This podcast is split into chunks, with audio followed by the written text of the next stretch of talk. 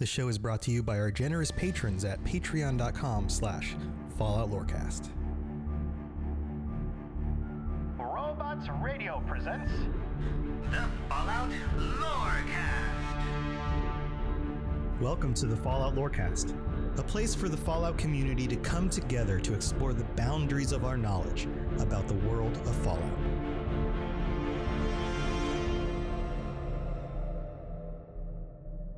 Welcome, Wastelanders and Vault Dwellers. It is time for the Fallout Lorecast. I'm your host, Tom, or Robots, and with me today is Lainey, or Neos Pandora, and I'm in a very silly mood. If you watch the intro to this, I still haven't fixed the video thing, so I was making funny faces at the camera. Thank you, everybody, for joining us. It is Thursday. We're doing this a little bit late. It is 3 p.m. Eastern instead of 2 p.m. Eastern. There was a big Bethesda press thing where they just talked about how much they loved Microsoft and Microsoft loves them. Everybody gave each other big hugs and then they moved on. So not a whole lot of news came out of that, but we're going to talk about that during the Fallout Hub, which happens at 5 today.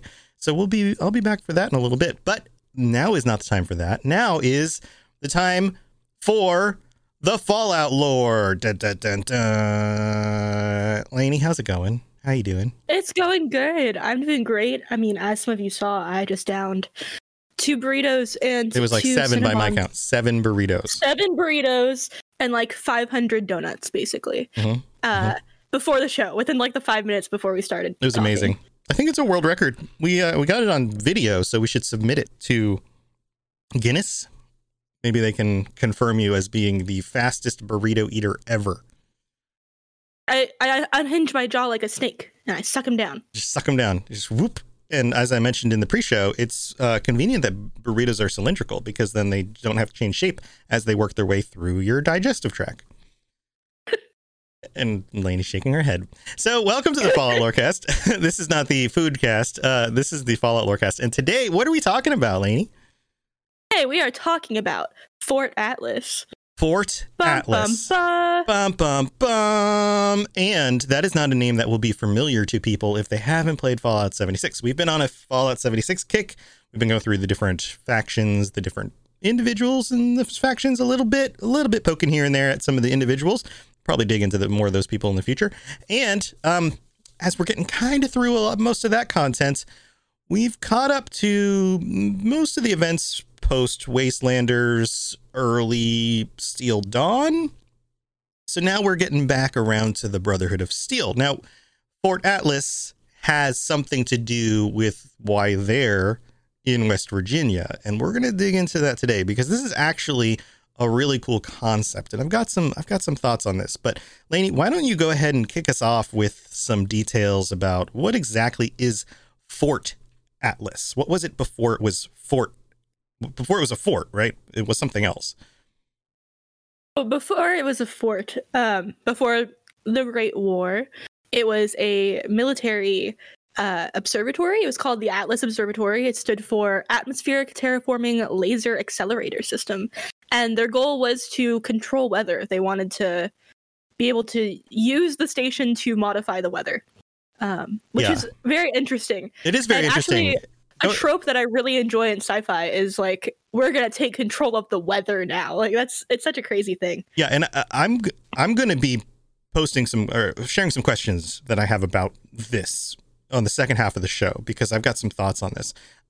This observatory is interesting because it is in the game early on. Before Steel Dawn, before the Wastelanders update, you can go to the Atlas Observatory. It is there. You can go visit it. You can go poke around. I believe there were super mutants running around in it. That gets all cleaned out with the update. The Brotherhood moves in and they take over this observatory. And it didn't occur to me that this was anything more than just an observatory, right? In playing the early game, I went there, I finished some quests there, I moved on and did other things, and I was like, oh, that's cool, there's an observatory. It's one of those kinds of things that you find in places, you know, some places have observatories. But the fact that Atlas actually stands for Atmospheric Terraforming Laser Accelerator System is way more interesting than this just being an observatory. And that ties directly into why the Brotherhood would be interested, because this has to do with technology that they don't believe should be in the hands of just anybody. So that's what this is connected to. Lainey, what else do we know? So Fort Atlas is in the Savage Divide in Appalachia. I'm so sorry. It was left empty after the Great War, and in the time between the game's release and Steel Dawn was just full of robots. Oh, it was robots. I thought it was... Angry robots. Oh, man. Why did I think it was super mutants? I thought it was super mutants, but you're right. It was robots. There's another area. I mean, there's lots of areas overrun by. Was there nearby there with super mutants? I'm not sure. Yeah, maybe I'm squishing them together in my head. It's a crazy area. The Savage Divide really has everything. That's true. It's true. So, yeah.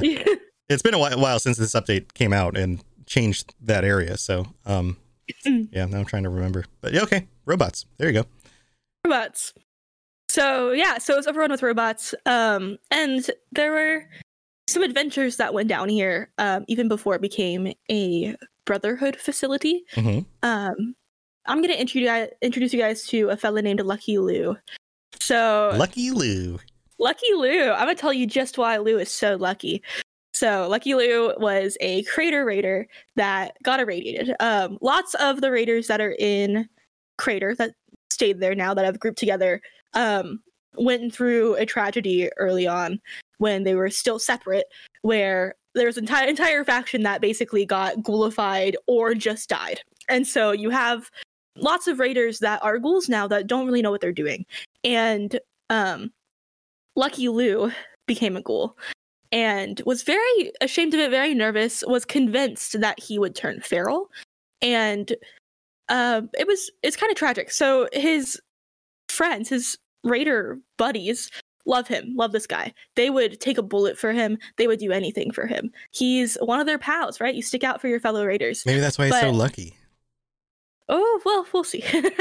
So Lucky Lou is an interesting fella because he was so concerned that he would turn feral and put all his friends in danger, which is sweet. It's sweet that he's nervous about it, but unfortunately it drove him insane. And he ended up isolating himself inside the Carlton Mine and basically planned his own suicide, but he couldn't bring himself to do it to himself directly. And so he found some roundabout ways to attempt it, and they're pretty crazy. And they include things such as machine-powered shotguns that he was attempting to shoot himself from a distance with, same thing for turrets. He went to Fort Atlas to get the weaponry he needed for some of these plants, and so he used things left at Atlas to try and work towards his dream, I guess. And at one point, he even collapsed an entire building onto himself in an attempt to die. But Lucky Lou is just so lucky. He evades death at all turns. It's what he's known for. Right. And so not only has he evaded death and become a ghoul, but he now cannot die. And and he's not immortal. That's his superpower. He's just got this like divine protection. Yeah, it's wild. So he goes to Fort Atlas, and prior to it being Fort Atlas, tries all these crazy things, goes around a few other places, does whatever he can, drops a building on himself, it doesn't work. Right. And he's like, I gotta do something else, right? This isn't working, but he, at this point, is just so sure that he is going to go feral and cause trouble for people, and he doesn't want to, right? And so he goes back to the Carlton Mine, and he decides that he's going to detonate explosives within the mine to make it collapse on himself. And he figures that even if he doesn't die, at least he's stuck there. Right. If I can't drop a building on myself, I'll drop a mountain on myself. We'll see how that works. Right. Which is nuts. It's a little nuts. But good old Lucky Lou, he just really lucks out. He just keeps going. So he's a funny character. Is it? Wait. Is it still luck if it's the thing you don't want to happen? Oh, I don't know. Maybe he's unlucky because the thing he wants to happen will never happen. It's a little ironic. That's for sure. Don't you think? Don't you think? Now that song is in everybody's heads. I just with two words, don't you think? That's two words. That's technically three words, but two words. I inserted that song into everybody's head. Thank you. That is the power of language. Woo! The power of language with the Fallout Lorecast. Mm-hmm, mm-hmm. In 2103, good old Russell Dorsey decided that he was going to do something spectacular. Now, Russell Dorsey is a boy from Maryland. He decided that he was going to explore Appalachia and came across the leftover remnants of the Brotherhood from the first time they had been there at the Allegheny Asylum. I think. Yes, how do you pronounce that? And somebody, you know what? Somebody corrected me on this one time, but I don't remember. But yeah, let's just go with that. I'm sure somebody I get. So, you know how we stumble over some of the pronunciation of some of the words, and sometimes I'll just be say like, oh, I don't know how that is pronounced, and then I'll have somebody like comment on Discord, or they'll even do it in like when they're reviewing the show. They'll be like, hey, thanks, this is a great show, thanks so much for this, and by the way, I live near this place, it's pronounced like this, and I'm like, oh, thanks. But then I don't, of course, remember, right? Lil Green says a little too ironic. Anyway, so Russell Dorsey from Maryland starts investigating the remains of the Brotherhood, Taggarty's group. That was the Brotherhood splinter. It wasn't really a splinter group. It was like a remote group that was formed. We've talked about this on other episodes in Appalachia before the vault opens up. It's what you find of the remains of the Brotherhood when you're walking around in the world. That is not the same group as the group of Brotherhood that are now in Appalachia that were sent from the West Coast. Those are two different groups of people. Indeed. Indeedy do. So Russell Dorsey, because the Brotherhood is no longer there, he's just trying to see what happened. He gets really curious and eventually receives word. Here's a little rumor that Brotherhood is coming back, right? Mm-hmm. Yeah, it's just a voice back in his head, right? It's just like it's just a voice in his head. It's like God. He's like the voice of God. Yeah. It's like an angel came down and said, like, the Brotherhood is coming back to Appalachia. Russell Dorsey. Maybe it sounds like, don't fear. It sounds like this. Russell Dorsey. This is the voice of God. The Brotherhood is returning to Appalachia. You will be my prophet. Is it like that? Is that what it sounds like? Yeah, just like that. Just like that. And Russell Dorsey took this command from his heavenly father and decided that he was going to go to Fort Atlas. Excuse me. Wow. Okay. The burritos really got me. Fort Atlas. And he's going to create the next Brotherhood base is what he sets his mind out to do. And of course, the base as it is right now is full of robots. And he enlists the help of some of his own robots to clear it out and then attempt to renovate, which turns out Protectrons not necessarily very good at renovations. So they need some Mr. Handies. They need some Mr. Handies. Well, they got something else handy. They came across the Vault 76 Vault Dwellers that, guess what they're going to do? Oh. They're going to reclaim it. Oh, I thought they were going to put on weird outfits and run around and do like, you know, drink Nuka Shine, like all the wacky stuff. Not that, huh? They actually... A few of them do that. You know, it's kind of tragic. Just a few. They just bomb each other. Pretty much every time I watch somebody stream Fallout 76, they're either killing a Scorch Beast Queen or doing something wacky. Running around. Always. Right, and the outfits are key, right? My character is always in one of like the nurse outfits from the asylum. It's just what she wears all the time. Right. And then like funny hats. I switch out the hats. Yeah. I especially like the weird masks, like the double Brahmin head. That's a classic. Yeah. It's pretty good. Anyway, so Russell Dorsey gets some Vault Dwellers to assist him. Mm-hmm. And they create Fort Atlas kind of as we know it. He really cleared out the place, fixed it up a bit, and thought that by doing this, maybe he... I don't know, would be really doing them a service and then become a part of the Brotherhood himself. He definitely is a Brotherhood wannabe. And it didn't doesn't necessarily work out like that. Mm-hmm. Okay. So the Brotherhood first expedition... The Brotherhood first expeditionary force moved in, and they saw what he did. They were thankful, but they, you know, they fixed it up, made it a little bit more Brotherhood-y, and... More gears and swords and wings. Flags, you know. Yeah. Maybe it... I don't know. But yeah, so it creates Fort Atlas, and that is the Fort Atlas that is now in the game. So in 2103, we have Fort Atlas. It is no longer Fort Atlas. The Atlas Observatory. It could be the Fort Atlas Observatory, but that's a bit wordy. You have to make an acronym for your acronym. Fort Atlas. Yeah, there would be like Fort Atlas Observatory would be FAO. But it's actually... But it'd be FATLAS. Fat Lasso. Oh my god. That was Wonder Woman's first attempt at a magic weapon. It was the Fat Lasso. Eventually she had got the invisible one. That one made you fat. She would rope people, and in order to keep them from running away, they'd all of a sudden go, boop, they'd get real big, and then they wouldn't be able to run away. It's an interesting attack. If you can have something that makes somebody tell the truth, or you know, whatever, like you can make it whatever magic you want. Right? Oh yeah, magic's magic. Tomato, right?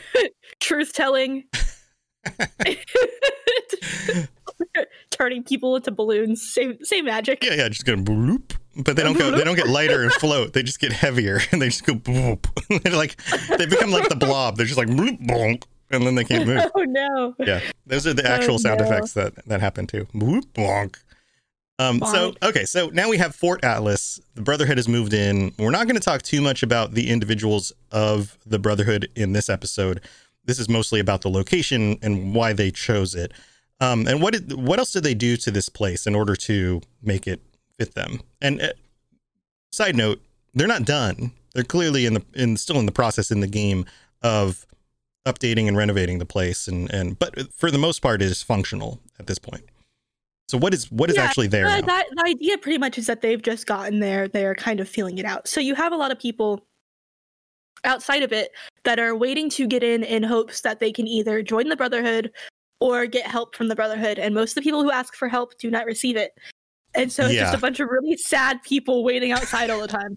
So one of the quests you go through early in this is you are actually tasked with listening to their tales and helping decide which ones deserve help. And I'm not going to ruin it for you. Go listen. Some interesting, of course, characters show up with different reasons for needing help. Some of them I hope we hear more of in the future. But again, not going to ruin it this episode. Go do that if you haven't played through it yet. So what else is there? Like what, as a player in the game, what can you do there? It's a pretty nice area. Because, you know, the idea is that they're these technologically advanced group. They have all their necessities, all the things they need to create and to function and to be a military force, basically, and so on and so forth. So they have all of the necessities that you would kind of expect to have at your own camp. Things like workbenches, they have all of them. Chemistry workstation, they have the armor workbench. They, you know, all of them. You can find them all and you can use them. Mm-hmm. Same goes for there's a power armor station if you need it. They also have a stash box, which is really nice to have another location you can go to. And you're guaranteed stash box there every time. And it's also, you know, there's quests there. There's a lot going on. There's lots of people. It's a really nice location.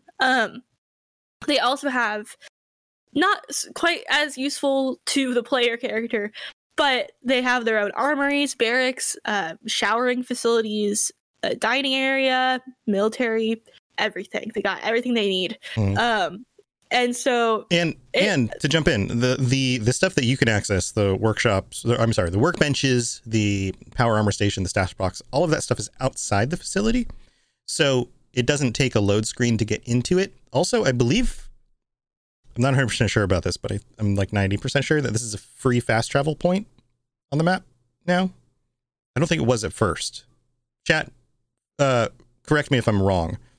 The Foundation and the Crater are free fast travel points. Vault 76 is, and I believe this is now also a free fast travel point. So you could use it as a quick place to go to for free to use a workbench or something like that. Especially if you're considering yourself as a character that's role-playing as being part of the Brotherhood. This would be a good place to go other than, say, maybe your camp or something like that. And in order to just, you know, drop in, drop some stuff in your stash box, use some workbenches, move on, do something else. Yeah, all major faction spots are free. I believe that this is then considered one of those, right? So I think, in my opinion, that helps you role play the game a little bit more.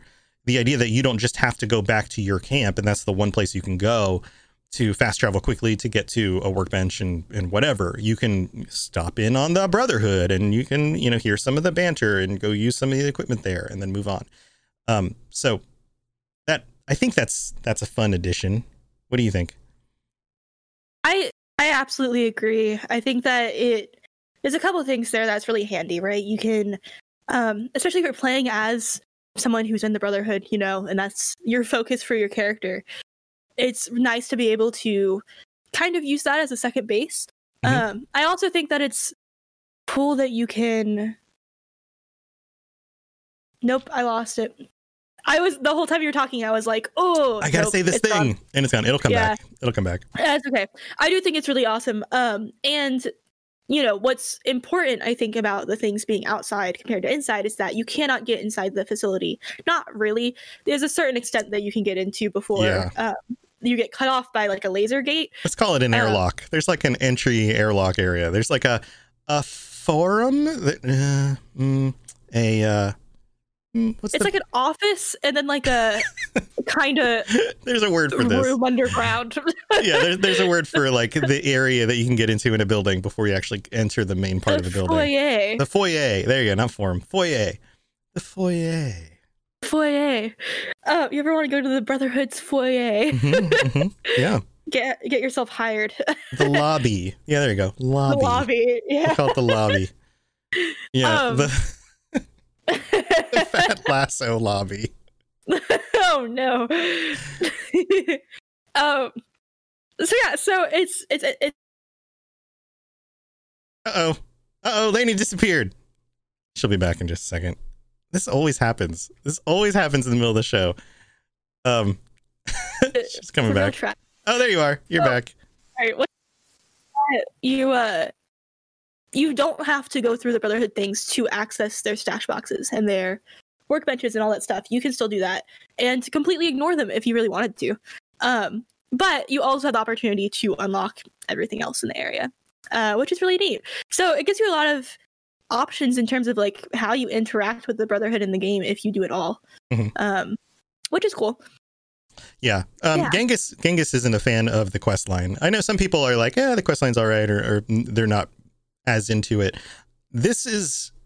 I would take this as part one of something. We know that their plans for the Brotherhood story went beyond just what happens here, and that there's more coming on this specific story. And then the characters that are introduced here are going to be part of an even bigger story further down. So, and I know not everybody is a fan of the Brotherhood of Steel, but you can't look at it as a complete thing yet. There's more to it. So I'm gonna wait and see. I feel like this is it'd be like judging a TV show, you know, halfway through the season. Like, you're not there yet, you're not at the end yet. Hopefully the things at the end make everything come together and then you go, oh my god, that was so good. So yeah, that's my thought on it. Anything else, Lainey? Yeah, so I guess probably one of the last things I want to talk about is the Brotherhood is really interesting, right? Because they have this need, this absolute just unhinged desire to control all the technology. Right. And you get to see a little bit more of this if you really dive into the terminal entries. So... Mm-hmm. And there's a lot of... Well, here's a question for you. Do we want to... I'm not going to really spoil much. Okay, because I think it would be cool to go into some of the characters. Romani, Valdez. I think Valdez is... Yeah, I'm not super even... Super hottie. I'm a big fan of her. She's like... I always think she's hitting on me. She's not. but I always think she is. Maybe that says more about me than her. That's me with Piper and Fallout 4. It's okay. And then who's the douchebag? Shin. I think these are, I think they're interesting characters, and they show very different sides of who the Brotherhood is and could be. So that's a whole nother discussion. I want to get into that in the future. But what did you want to talk about here? I'm not even going to dive into all of them. Yeah. But I just want to mention, like, the terminal entries, you see a lot in particular from this sex, SECTS. Sect. I can't pronounce anything. Sects. They're Paladin Layla Romani, and the scribe Odessa Valdez, right? You have lots of notes from them that you can read about things that this Brotherhood has done or things that they found from the past.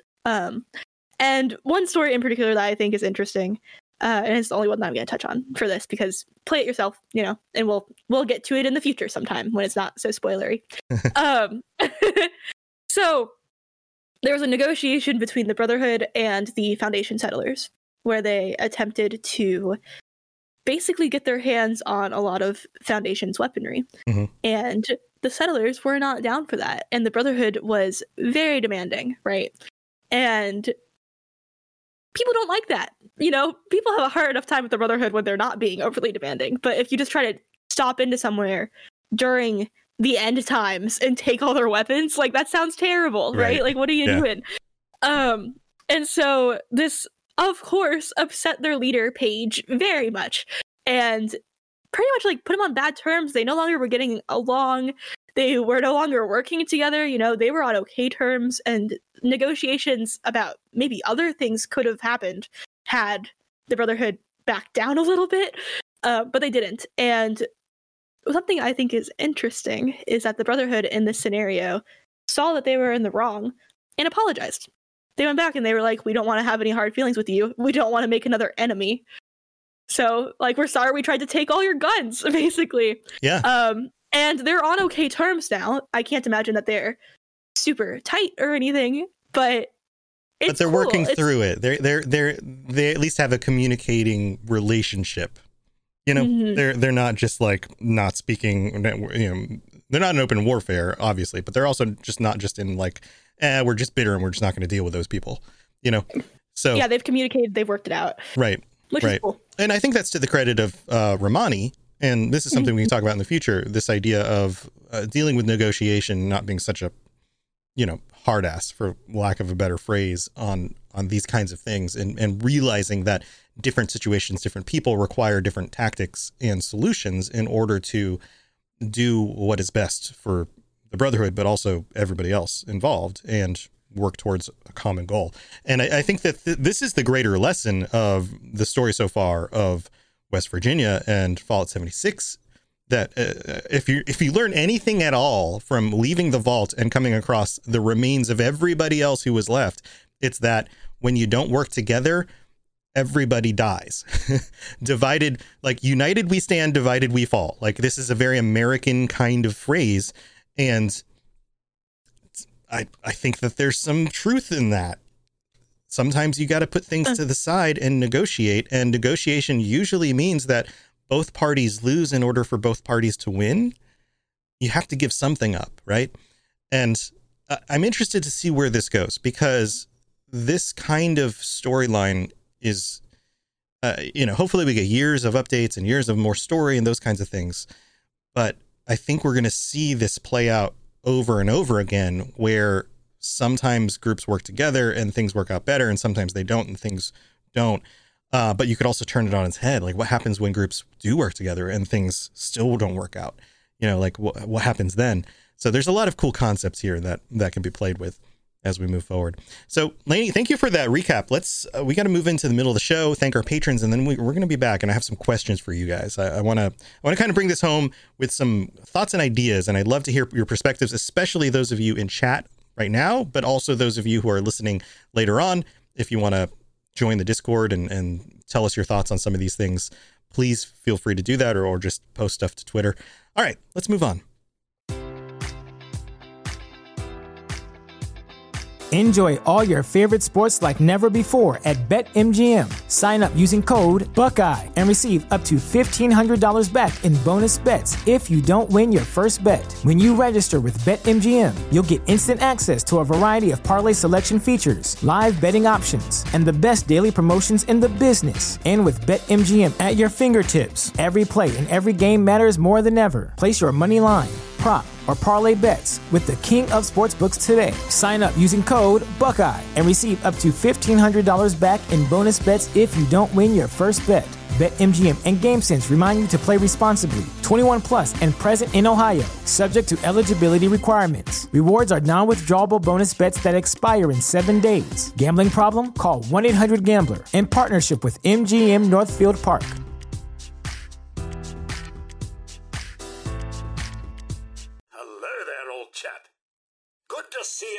General Atomic's finest, still eager to serve. So, of course, we wouldn't be able to do all of this if it wasn't for our patrons, because you guys are amazing. Thank you for supporting the show. You support me and Lainey and our ability to do this every week, to bring you more content, to talk about these things, and all the other things that we do in the community. Having a community at all is very, very much contingent on the fact that you guys are able to help support us doing this. So thank you to everybody who's a patron.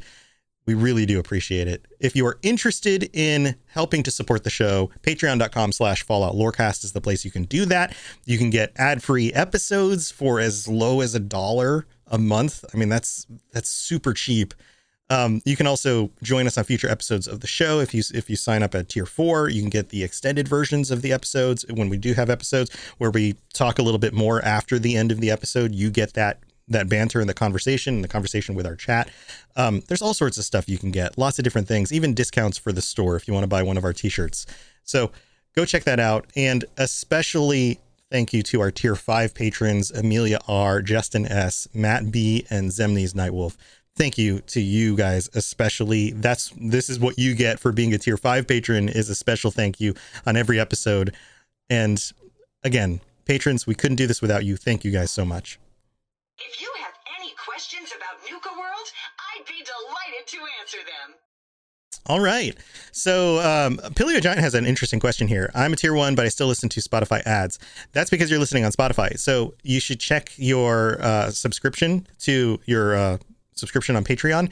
There is, in your settings, there is a feed that you can use on your podcatcher instead of the regular podcast feed. And that feed, it's a very special upload that I upload every time that has the extended versions and no ads in it. So if you are a patron and you're listening to ads still, you don't need to.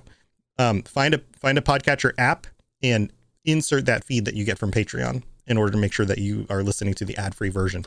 So just wanted to put that out there. It should be in the stuff that gets sent to you when you sign up. But for some reason, sometimes Patreon doesn't send people the message. I don't know what's with that. Or it goes in your spam folder in your email. I don't know.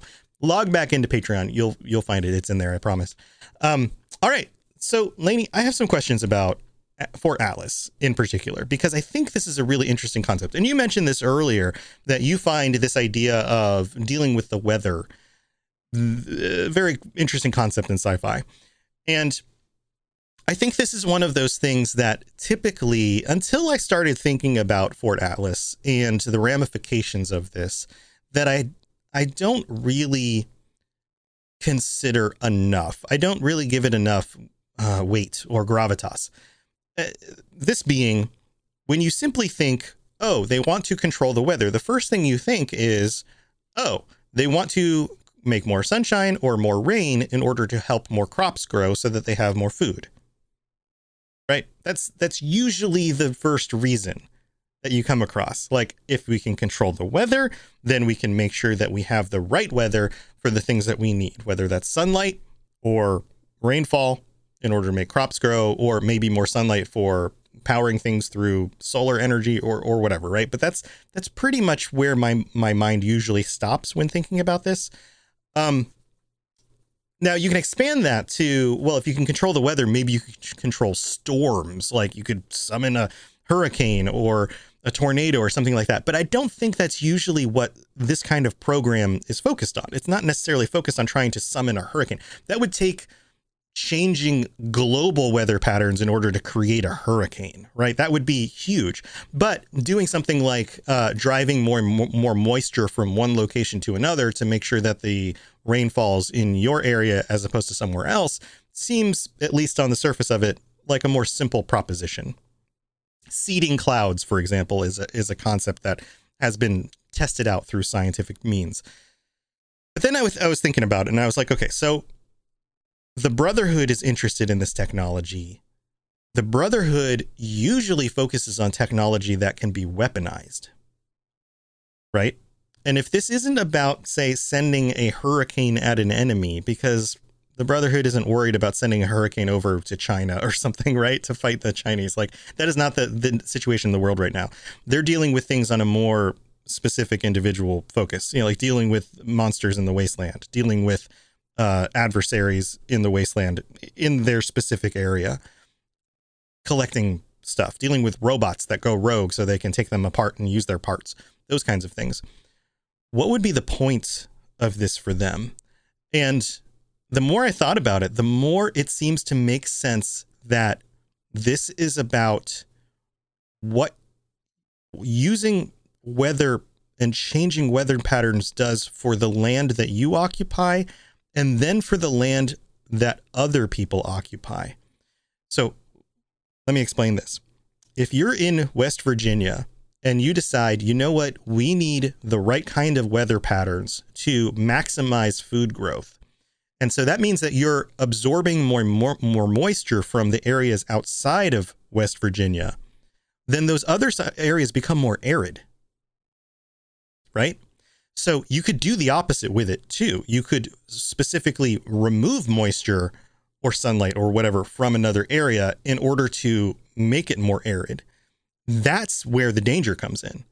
It's not that somebody's going to send a hurricane at you. It's that they could completely remove the moisture from your land and kill off the population because they have no food, and they wouldn't even know that they're under attack. I think that is the true weaponized danger of something like this. What do you think about that? Because I've got other thoughts on where this also can go, or where this also may go in the future of the Fallout timeline. So what do you think about this so far? I think it's terrifying. And honestly, I've been trying to figure out exactly what they're trying to do with it, or like what they're scared of also, right? And I think that that's a pretty, I mean, it makes sense. I think that claim makes sense because there's other ideas that maybe are a little too bold. Of course, things like making natural disasters is one, but like... Right. Well, and it says atmospheric terraforming. So it's not like they're going to make a volcano. Right. It's not like they're going to create an earthquake. This is about atmosphere. Else that I think might be interesting. And I don't know that there's actually anything that can be done in this respect. But you know how the scorched are essentially burning from the inside out? Whatever It is that's causing that plague, like they're burning. And it's strange, right? And like, of course, people are inoculated against it. Eventually, the scorch should kind of die out. But I don't know. I guess it's a plague. It's a plague that's infecting animals too. So even if the human population was inoculated, it doesn't mean that the plague will go away. It'll still get passed from creature to creature. So I wonder if maybe there's something that could be done with the weather in terms of making it less favorable, more moisture or colder, and seeing if that affects anything. Right. And that was the other thing. I think. Sorry, go on. I'm jumping on top of you. Yeah. You go on. You're bringing ideas to me, but go on. Yeah. I think we probably feel the same way about this. Maybe I don't know. That like it's a cool. It'd be cool if that was something that kind of tied together, but I don't know necessarily where that would come from. Right? It feels like that's a pretty big thing to just be like, and suddenly we know that the cold works against scorched now. Like it's weird, right? Yeah. Why wouldn't they know that earlier? And the scorched have survived for a few years, so they've been through winters and summers. Right. Technically, even though it's always the same weather in the game, theoretically they would have survived a few winters by now, right? But here's the other thing, though: can something like the Atmospheric Terraforming Laser Accelerator System change the temperature of the air? Doesn't that also require affecting air movement on a global landscape? Because you wouldn't all of a sudden, Yeah. So like, okay, so let's think about weather here. Weather and temperature globally is mostly dependent on which hemisphere is closer to the sun because of the tilt of the axis, right? So the northern hemisphere is in the summer when the northern hemisphere is closer to where the sun is, right?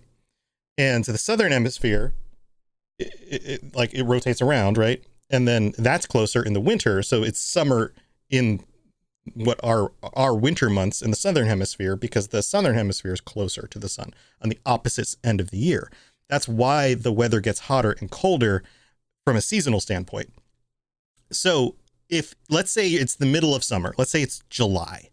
It's July in Appalachia and you wanted to make the weather colder, you would actually have to move lots of cold air from the north south in order to make that happen, which would, you'd basically have to rotate the weather around the world, which would affect the entire world. I don't think something like this is able to do that. I think that's probably outside this. I mean, we're talking sci-fi, it could do anything, but from a standpoint of like, this is the first atmospheric terraforming thing that they've ever done. It was very preliminary. My guess is that something like moving more moisture from one place to another is probably more on the scale of what something like this does, as opposed to moving temperature. I think that would be very more complicated. I'm doing a little digging, and I definitely think that the moisture is probably the most realistic idea of the ones that we've had. But I started looking into other examples of atmospheric terraforming, and we do it on planets a lot. And we're doing it on Mars right now because globally. Yeah. So NASA is attempting to increase the atmospheric pressure of Mars to make it more livable. Right. And it's not, I mean, it's a huge undertaking, but numerically they're only like less than 1% different than Earth, but it's enough, right? That like if we were to go to Mars and just walk out to the air, we would die. Right. And to do something like that, like if anybody's ever played Sim Planet or whatever from way back in the day, you have to have atmospheric terraformers, right? You have to have machines that convert more material to gas so that there's more gas in the atmosphere. Right. Oh, and so what's interesting is that the Atlas is an atmospheric terraformer, right? It is Atmospheric Terraforming Laser Accelerator System. So it's accelerating atmospheric terraforming with lasers, I guess, is the implication. Yes, yeah. Somehow. And if they're doing atmospheric what are they terraforming?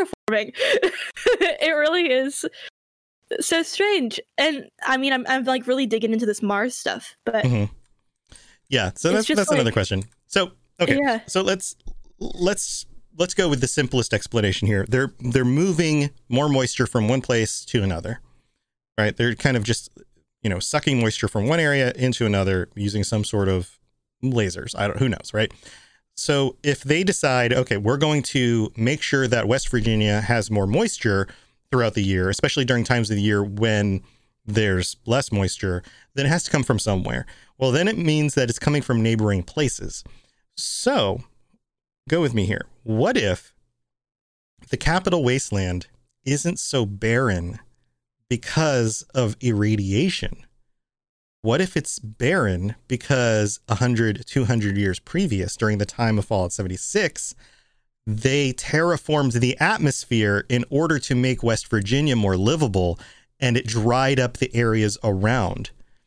And what's towards the coast from West Virginia, but the Capital Wasteland is one of the places as you move east from West Virginia. And that's where the moisture comes from the water, right? So it's either coming from there or it's coming from the north, from like the Great Lakes. So what if drawing more water from that portion of the continent dried up Capital Wasteland? That's interesting. That is an interesting take.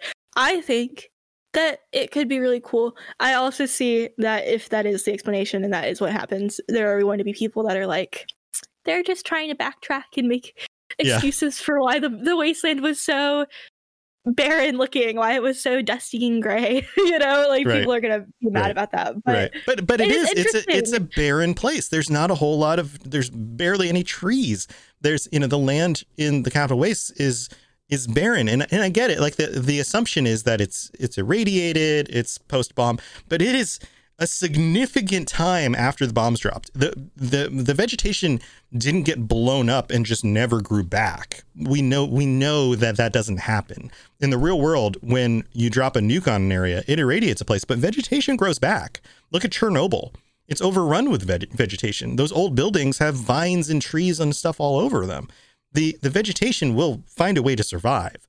If there's water, if there's nutrients and water for the vegetation to grow. So why is the Capital Wasteland so barren? Well, maybe it's because all the moisture is getting sucked up into West Virginia. Human-induced drought. Human-induced drought. Pretty crazy. Yeah. So what if all the difficulties that we face in some of these other Fallout games having to do with the lack of water, and that is the primary premise of Fallout 3 is trying to get safe water. If there was more water, then maybe there would have been easier ways to get safe water. But because everything seems to be at a drought, then maybe it's very difficult to get safe water because the only access to water they have is very limited. That's awesome. That's awesome. I love this theory. I mean, it's probably not something they've thought of, or maybe it is. And who knows if it's canon, right? Like this is just one of those concepts that like, This is interesting because this is not something that they've delved into that I know of in a Fallout game, of this idea of terraforming the atmosphere and the effects that can have on other locations. So Pillowy Giant says, I think you just blew a lot of our minds. But maybe I'm wrong. I mean, I know that there are explanations in Fallout 3. I have to go back through and play it again. But usually I think the explanations are it's a wasteland because of the bombs and the irradiation. But that's not always the case. Like, look at the Commonwealth. The Commonwealth has plants. Fallout 4, you know, I mean, there are irradiated places for sure. There, you know, there is a barren zone at the bottom west, you know, southwest side of the map that's huge. But there are places with trees and plants and those kinds of things growing. Like, it's not a barren wasteland. So, just an idea. Just wondering maybe if this is connected to that. I would love to hear your thoughts on that, listeners. What was that, Lainey? Have any actual atmospheric terraforming shenanigans happening on Earth? I'd be curious. What if we could just displace water from the Pacific Ocean into California and then just no more fire. Bye-bye fire. No more fires. Yeah, that would be nice. I think there are, like, around California. Like I mentioned before, cloud seeding is a thing that can happen and has happened. I don't know to what extent.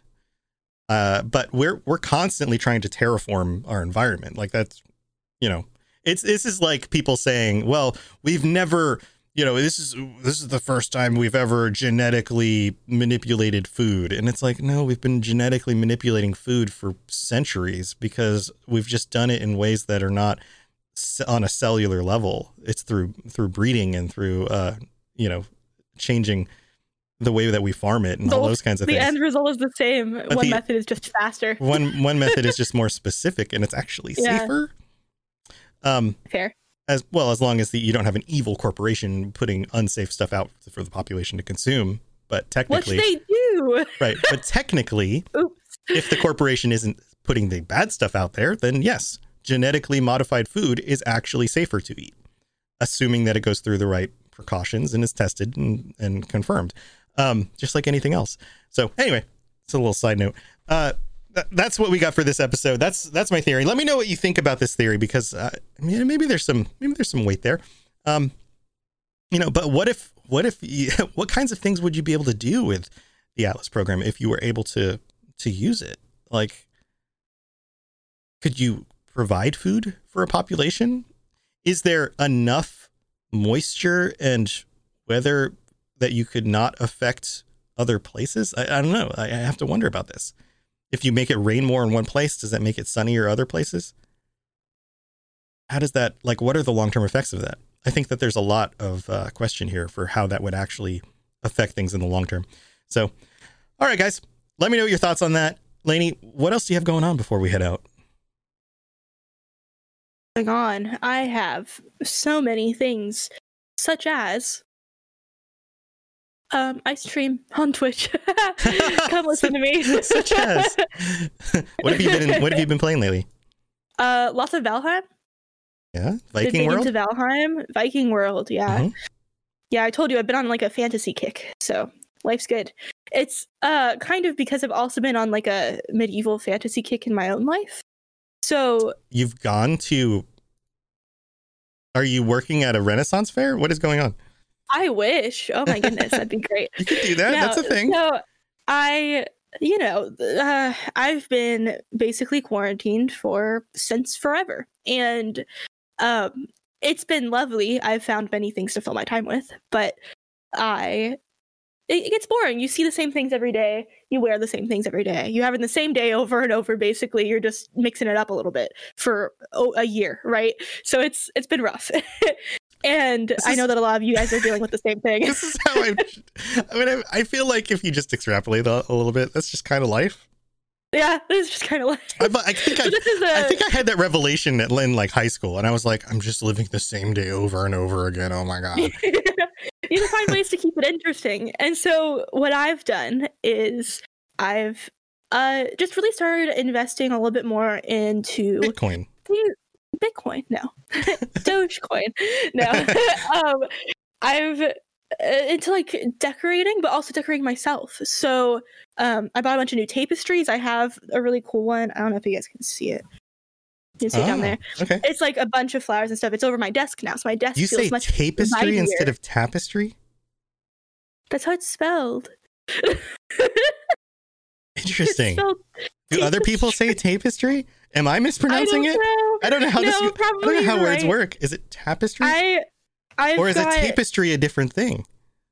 I've got a reader brain. There's so many words that I have read more times than I've heard that I just it's just gone. I don't know. Maybe tapestry, I'm wondering. Tapestry. I'm genuinely wondering. I'm not making fun. I'm wondering are there two different things? Am I mispronouncing it? Tapestry. I know that's a word. It's just maybe it's just a location thing. Maybe it's just people flip-flop it. Yeah, it may be a regional thing or an accent. Yeah, I don't know. Yeah. Pilly Giant says it's your way. Grayson says he used to say tapestry my way, maybe? Yeah. Seems that we're split. Anyway, I've got a bunch. We put this one on the desk. It makes the desk look very nice. And then I'm going to put a bunch on the walls, and they're very fun. But they're all kind of fantasy-y, medieval-y, mm-hmm. themed. And then I've also been getting more clothes that the simplest way to put it is they make me feel like a barmaid. Almost like I am just hosting my own Renaissance fair every day is what it feels like. So it's really fun. Corsets and fluffy sleeves and yes. Okay. So I don't have any corsets, but I have lots of puffy sleeves. Uh-huh. The sweetheart neckline, the little cut. The whole shebang. Pirate shirts. Pirates are yes. Yes. Okay.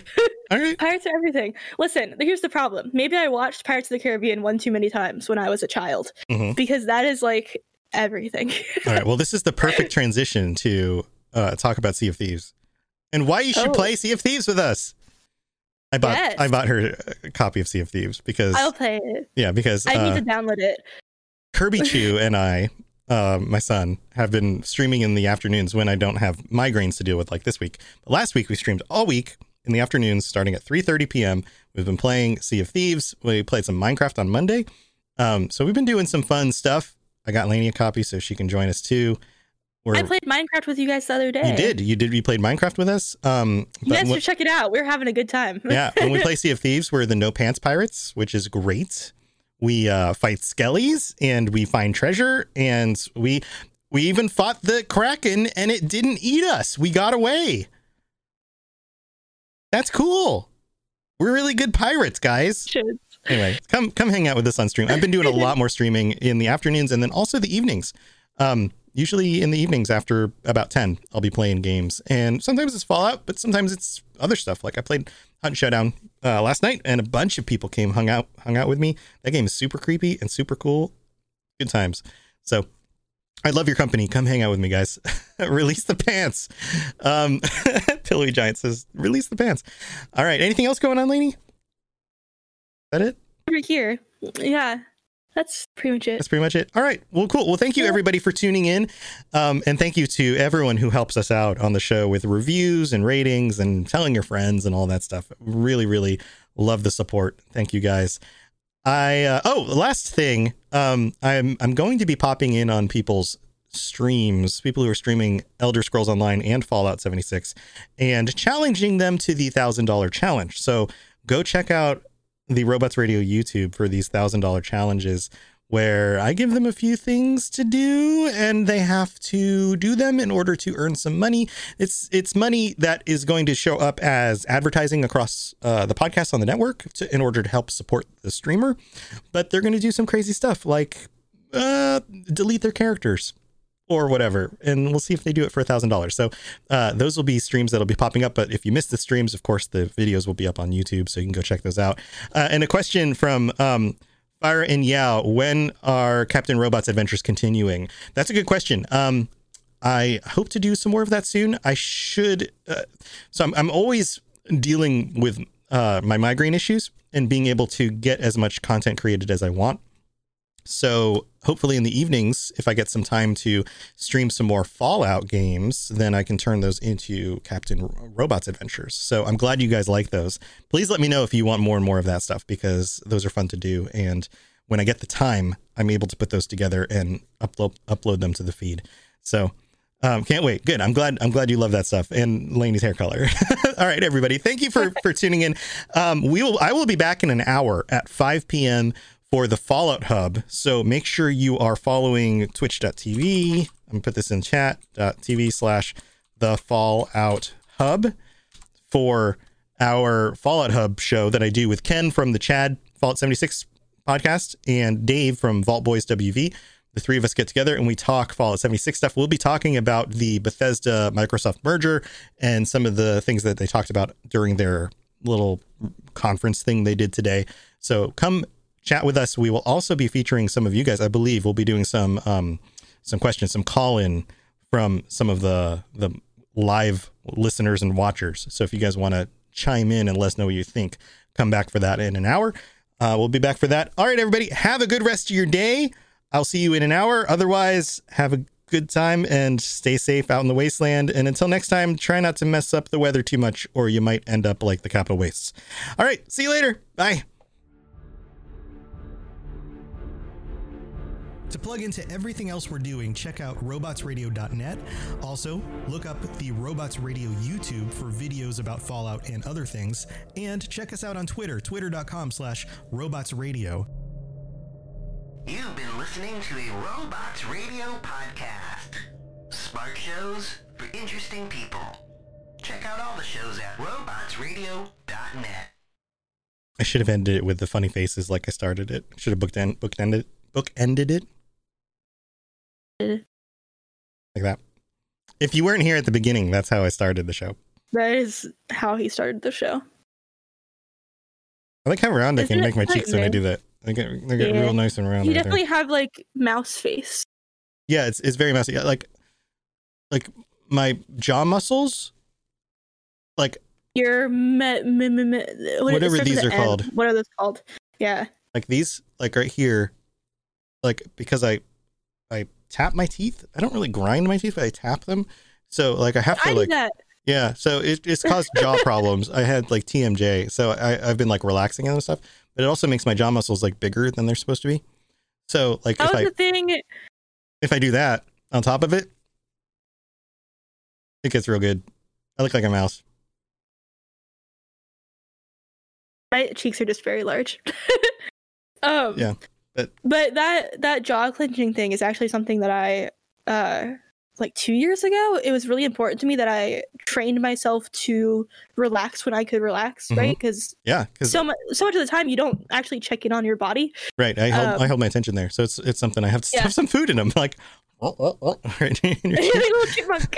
Yeah, like I don't have a whole lot here. I guess I do if I pull it forward. This is play with Tom's FaceTime. We both have pretty soft faces. Thanks. I don't know how to make your face not soft. Make your face not soft? I mean, it's like a It's a genetic thing? There's like genetic things, yeah. I mean, mine is a combination of genetics and weight, but it's mostly a genetic thing, I think. For us. I could lose a little bit of weight. But anyway, playing with our faces. Well, I'll tell you what, I'm gonna go check in on the kid because he's done with school for now, and I'll be back in an hour. I love that kid. Yeah, he's pretty good. Yeah. He's gonna be on spring break next week. Coming up. Oh. Yeah, man. Maybe we dude. For like a distance high five. Yeah. Are you guys getting vaccines? Have you looked into that at all? Eventually. Yeah. All the older people in our family have got them. But my wife has it too because of her work. But yeah, you and me and Kirby Chew. I will say we've been staying very safe though because I live with people who are high risk. Actually, everyone I live with four other people who are all high risk. Yeah. So yeah, well, we've been very careful. Yeah. Well, until then, we could be pirates together. Yeah. Yeah. Or play Fallout. That'd be fun. Your mother and father had their first shot. My aunt is on weekend. Nice. Yeah. A lot of the older people, like I was. That's good. I was worried about my parents in particular, because they have health issues, and I was like, man, if they got it, it would be real bad. But they got their shots, so they're safe. Yeah, I got to hug them the other day. Yeah, you went to go visit dinner, didn't you? It was so nice. Mm-hmm. Oh, that's sweet. Yeah. That's awesome. Well, I'm gonna go check on the kid. Have a good rest of your day. And chat, thank you for being here. Thank you for the donation, Pillowy Giant. And I don't know if anything else happened, no followers or anything, but thank you for being here. If you already are following, trying to sell the house too, it really needs a job. Oh, good luck with that. Jab. All right, everybody. I'll see you in about an hour. Fallout Hub. See you there. Boom, boom, boom. I'm shooting a gun. Bye, guys.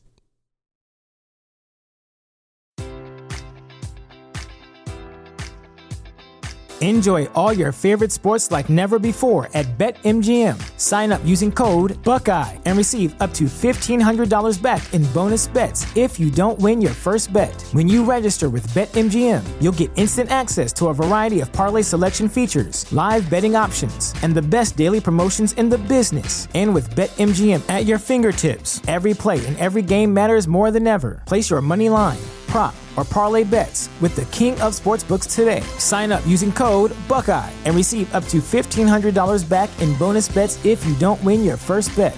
BetMGM and GameSense remind you to play responsibly, 21 plus and present in Ohio, subject to eligibility requirements. Rewards are non-withdrawable bonus bets that expire in 7 days. Gambling problem? Call 1-800-GAMBLER in partnership with MGM Northfield Park.